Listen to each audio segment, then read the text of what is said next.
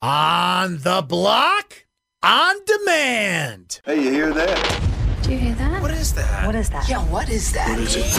The holder, Riley Dixon, and the kicker, Cole Murphy. Spot is down. The kick by Murphy is up and in. And orange uniforms pour out onto the field. Without Gerry McNamara, we would have won 10 games this year. Taramina steps up, he shoots, he scores!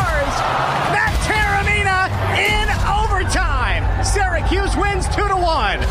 You will never find the more wretched hive of scum and villainy. The Bills make me wanna. Nobody circles the wagons like the Buffalo Bills. Here is your host, Got a bad feeling about this. Brent Axe.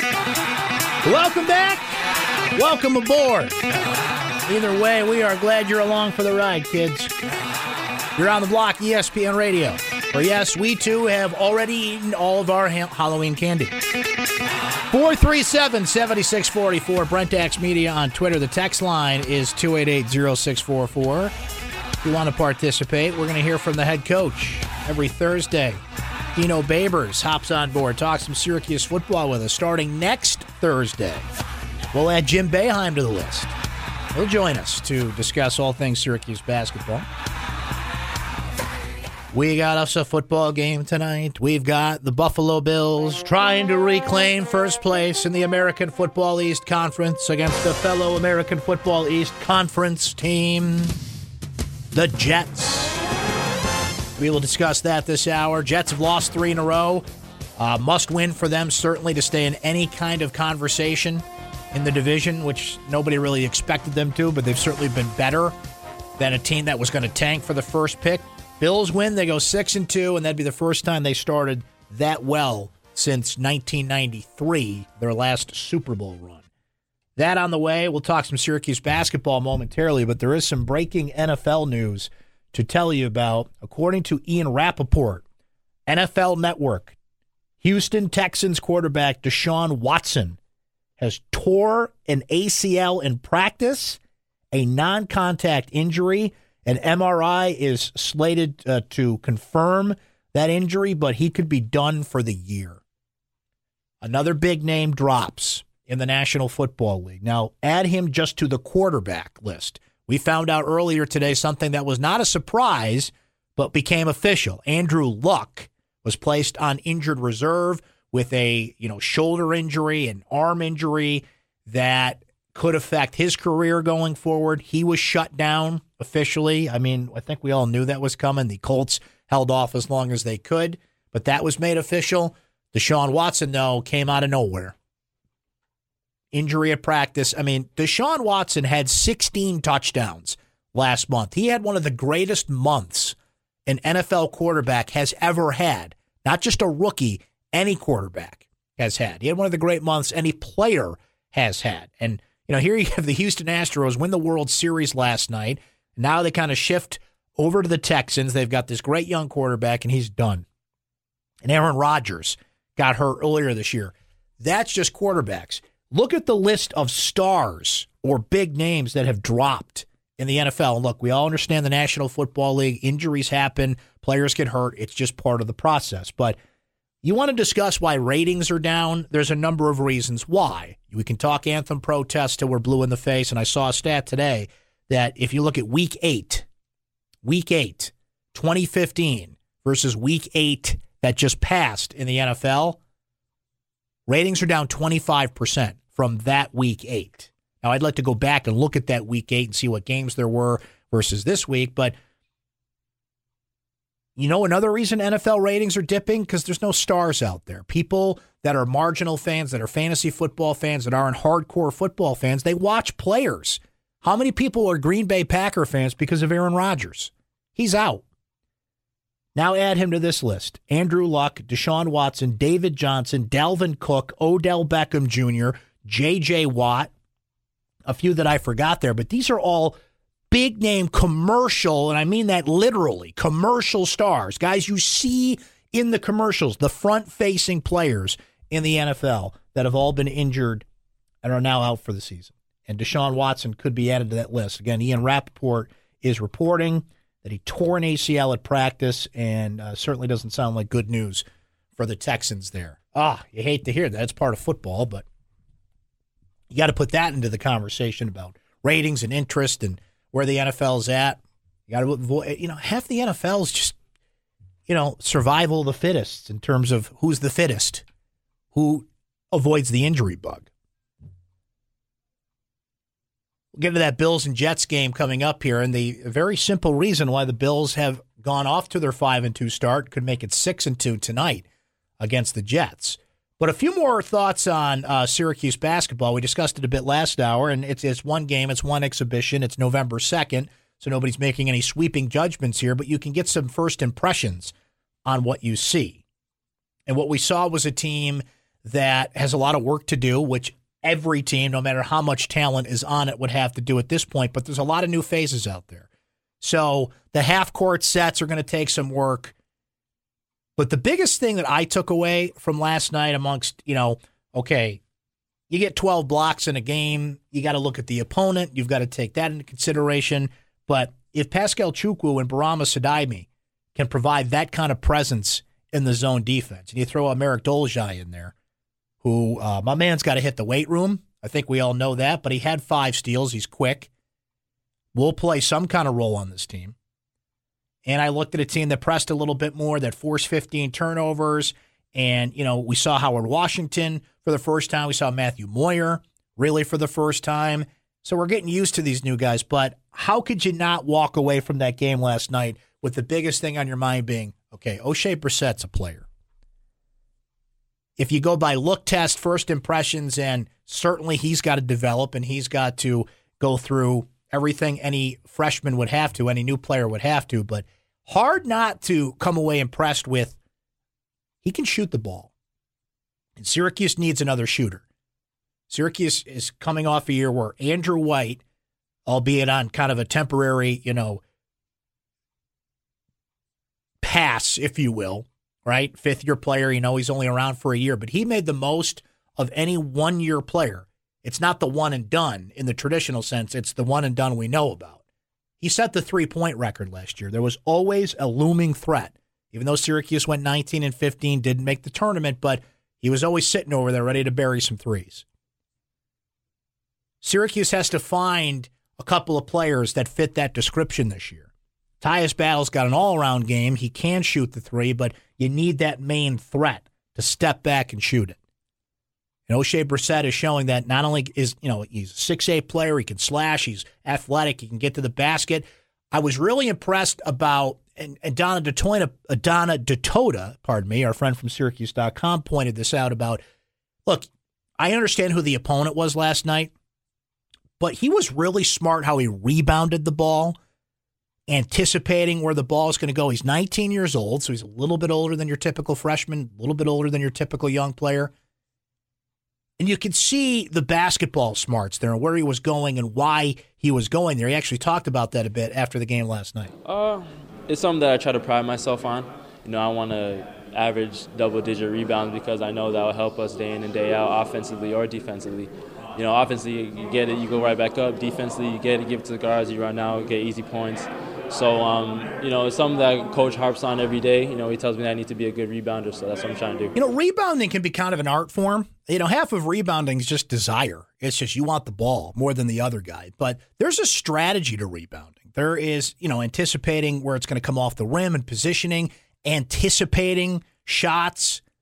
That's half the battle. I mean, Dennis Rodman was one of the great rebounders in history just because that guy would want the ball more than anything. He'd knock your mother over to get that ball but he's also smart about where to be and how to do it.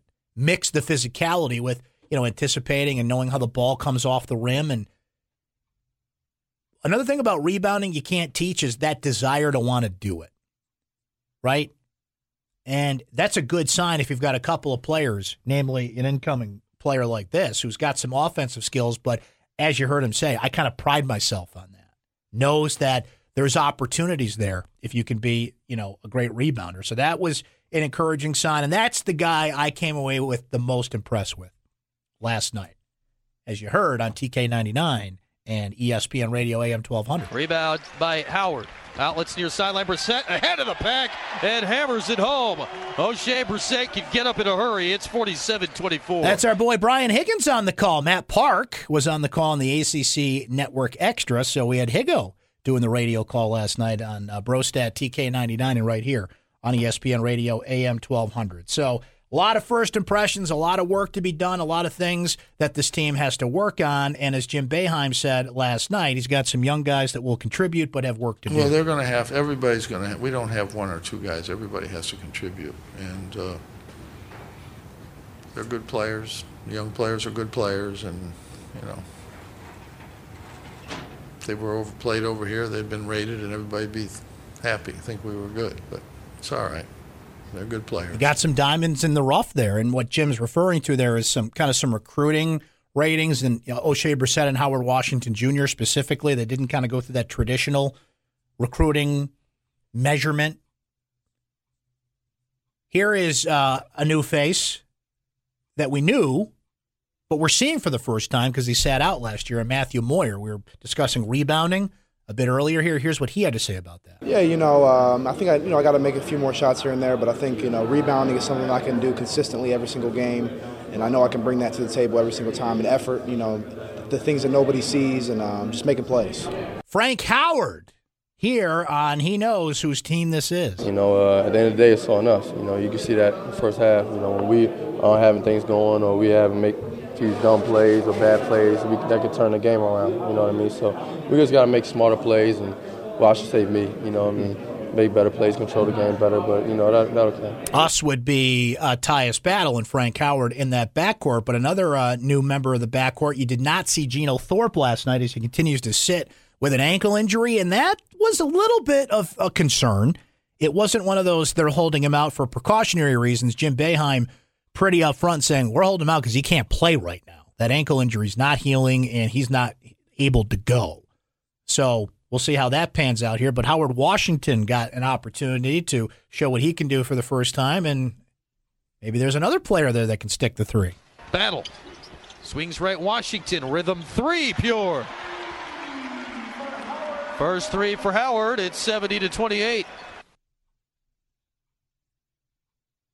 That again, Brian Higgins on the call on the Syracuse IMG Network ProStat TK99 and here on ESPN Radio AM 1200 as well. Here's Tyus Battle on, you know, these exhibition games. Sometimes you just want to get through them if you've got a veteran laden, talented team, but, you know, they're a little more important when you've got a lot of new faces out there. the first time we get to really use our offense, our defense against another team and other coaches and players. So, uh, and it's, it's a good time for the younger guys to just settle in and get used to the fans being out there. It's just a different atmosphere for them for the first time playing college basketball. So it's a good, it's a good opportunity. 437 7644. If you want to join the conversation, we're going to switch gears to football coming up. Dino Babers a little bit later on this hour. But next, Thursday night football. AFC East bet. Yeah, you know it. Bills and the Jets. They're, look, why are the Bills good? Why are they five and two despite injuries and well, you know, they're the Bills. It's a very simple answer to this question. If they can keep this up, they will end a 17 year playoff drought. Because this is the biggest key to success in the National Football League. We'll talk about it next. Don't go anywhere. You're on the block, ESPN Radio.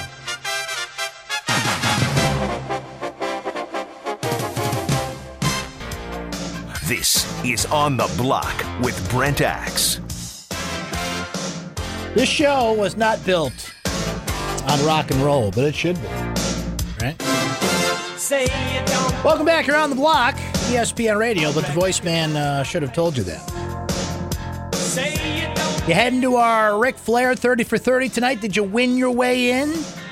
It is a win your way in event. So if you're coming tonight, have your best woo ready to go. We're looking forward to it. We're, we're having fun doing this. We did uh, Mike and the Mad Dog. We're going to do Ric Flair tonight. Uh, not every event we do will be a movie premiere, but it's kind of something different, something cool to do. We're thinking of some other things we can get together and do with the people, but uh, we're looking forward to seeing you tonight, downtown Syracuse at the Red House. And again, uh, you had to win your way in. So if you did not call and win, then too bad. You out, baby. You on the outside looking in. We'll be doing some uh, more fun stuff like this in the future. So uh, next time, next time, when I tell you to call, call. Don't be that guy that doesn't call. Be the guy that calls and wins. And we'll be there tonight having a good time with us. Right now, hit me with that fancy open. Let's hot take that thing. We've got a hot one for you. Oh, you're hot. Why, thank you. So are you. And I'm not afraid to cry. So hot. Man, it's hot. How hot is it? It's so hot, I poured McDonald's coffee in my lap to cool off. it's time for hot takes on the block. Something went right for the Cleveland Browns? Well, kind of. You heard the uh, story of Josh Gordon suspended, comes back, suspended, comes back. Uh, Gordon, who has not played in a National Football League game since December 21st of 2014, had been suspended indefinitely since September of 2016 without pay for multiple violations of the NFL substance abuse policy, who has now been conditionally reinstated to the National Football League, as the NFL announced yesterday. Subject to compliance with clinical and other requirements, he will be placed on the commissioner's exempt list and be permitted to practice with the team beginning November 20th. Beginning on November the 27th, Gordon will be eligible at the team's discretion to return to active status or to remain on the commissioner's exempt list for an additional week before returning to active status. So let me get this straight. The guy we all thought was out of the league indefinitely, who has failed multiple substance abuse tests, but has certainly one of the most talented players on that roster in theory is coming back. But the Browns couldn't get some paperwork in on time yesterday to trade for the position they really need. Not that A.J. McCarron's going to come in and save the day, but he's a lot better than what you got now. I mean, these things just happen in Cleveland. I had forgotten Josh Gordon was a thing, and then the news came down that he was reinstated. And I'm like, so we can bring him back, but we can't get A.J. McCarron. How far is it from Cincinnati to Cleveland? It's like an hour drive, right? Hour and a half. I don't know. I'm, I'm totally guessing. But we but we can bring a guy back who we all forgot about hasn't played in the league in the last three years. That's hot. Your Cleveland Browns, ladies and gentlemen. If you are a, a, a, a what's the term I'm looking for? Pack rat, right? Hoarder, right? If you're a hoarder, it might pay off for you. If you are somebody who saves magazines, and I don't know why people do this. I know some have value, but first of all, we live in an era where magazines are becoming more and more irrelevant. I still do, though, read Sports Illustrated cover to cover every week. I'm still that guy. I'm still old school. I realize how outdated it can be. It's no longer the magazine it was, but there's still some really good writers at SI that, you know, Lee Jenkins and people that put really good stuff in the magazine, which of course inevitably makes its way online. But I think Sports Illustrated, it's just part of my childhood. I remember just coming home from school on Thursdays and I'd go to the mailbox and there it would be. Especially on those days when the swimsuit issue came because I had to get there before mom got it and hit it on me, right?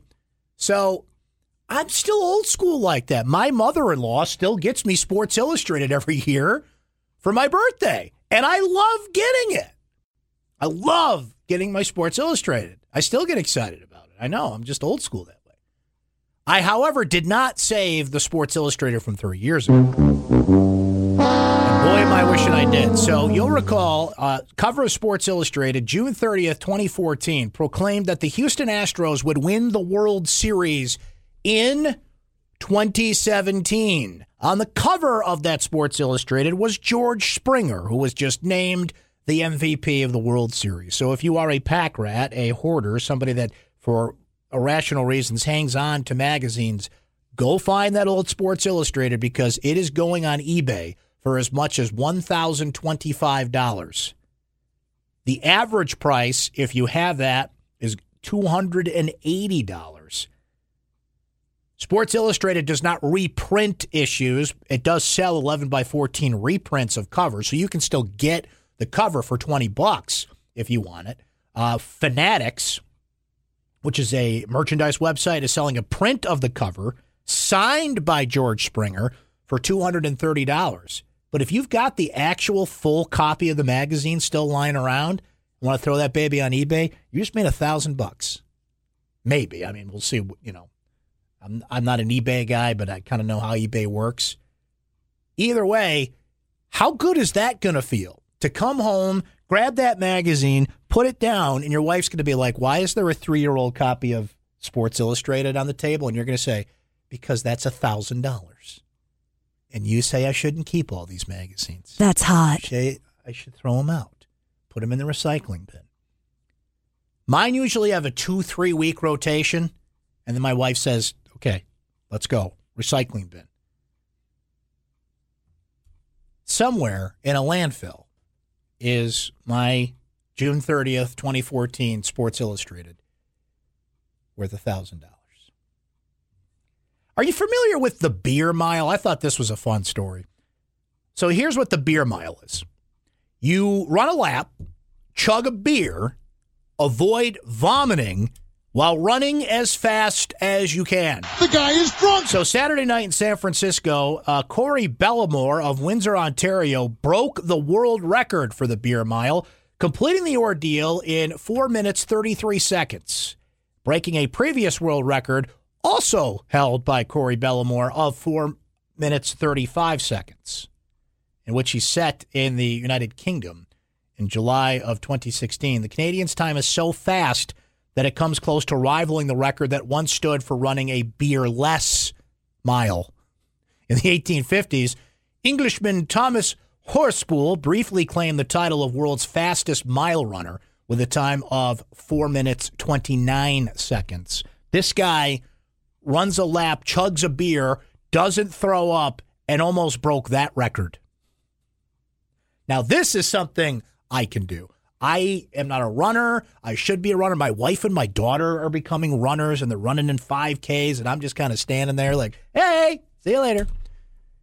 Going to a 5K is an interesting thing as a spectator because you go to the starting point and it's great because everybody's excited and you cheer them on, you take pictures, and there they go, and then and then they're, they're then they're gone for like 20, 25 minutes, depending on how fast they run. Like, okay, I'll, I'll get a cup of coffee or something, and you know, usually you see people like same running people there, and but then you're you don't know when they're going to come back, so you kind of you got somewhat of an idea of how fast they're going to run. But my wife and daughter did one at Green Lakes on Sunday, you know, when it was raining and 40 degrees out, and I'm just standing there with my umbrella. And then you start feeling guilty, like "Uh, maybe I should be doing this. But anyway, I'm getting into a whole different thing here. I can do this. I don't want to run a 5K in the rain, but I will do this. I think I found my sport, guys. Run a lap, chug a beer, avoid vomiting while running as fast as possible. The guy is drunk. I can do this. I can do this. That's hot. We have, you know, there's going to be all sorts of liability and, and stuff like that. I was about to say, can we have an official on the block beer mile? But but by all sorts, Mr. Krabs would probably step right in and say, yeah, we're not going to do that one. But that's something I could do. That's something that Josh and I can combine on from the show. And of course, the Daniel Baldwin show, weekdays 3 to 4 right here on ESPN Radio Syracuse. That's sports host Josh Grossman. Uh, how worried should we be about the Cleveland Cavaliers? So, look, it's November 2nd. Nobody's going to jump off any bridges here, but they are 3 and 5. They have lost four games by 17 or more points. They have lost four straight games to the Pacers, Knicks, Pelicans, and Nets. Not exactly a murderer's row there. Tristan Thompson is out three to four weeks with a calf strain, and Cleveland's current stretch of futility edges out a four game losing streak that LeBron James endured in March of 2004 when he lost four games by a combined 61 points. He was a rookie that season. So, again, it's November. We've got a whole long road to go here in the NBA, but it's notable that Cleveland is. Uh, and it's not LeBron. It's more that surrounding cast and some injuries and But when is it get? When is it? It like in baseball, you never want to overreact to anything till Memorial Day. After that, you can kind of get a sense of where it's going. The NBA's line is Christmas. You never want to go too over the moon on something unless you, know, you start 0 12 and you got to fire a coach. That just kind of speaks for itself. But for a team like Cleveland that is stacked the way that they are, and I understand what Boston did in bringing in Kyrie Irving, and the Wizards are competitive, and a lot of teams made a lot of moves, most of them in the West. But if we get to Christmas and this is still happening, then we can officially put the red flag up, right? But for now, it still is pretty interesting. I mean, Cleveland should autopilot and go be five and two right now to start the season. It's not only that they're losing, they're losing big, and they're losing to bad teams. And on that note, we will take a break. A little more reaction, including from Jim Boeheim and some players from our first look at the Orange last night, exhibition style. We've got the Bills and the Jets on Thursday night football, and we've got Dino Babers, the head coach of the Orange, coming up. Thanks, Brent. Stay right there. You're on the block. Thank you. Bye bye.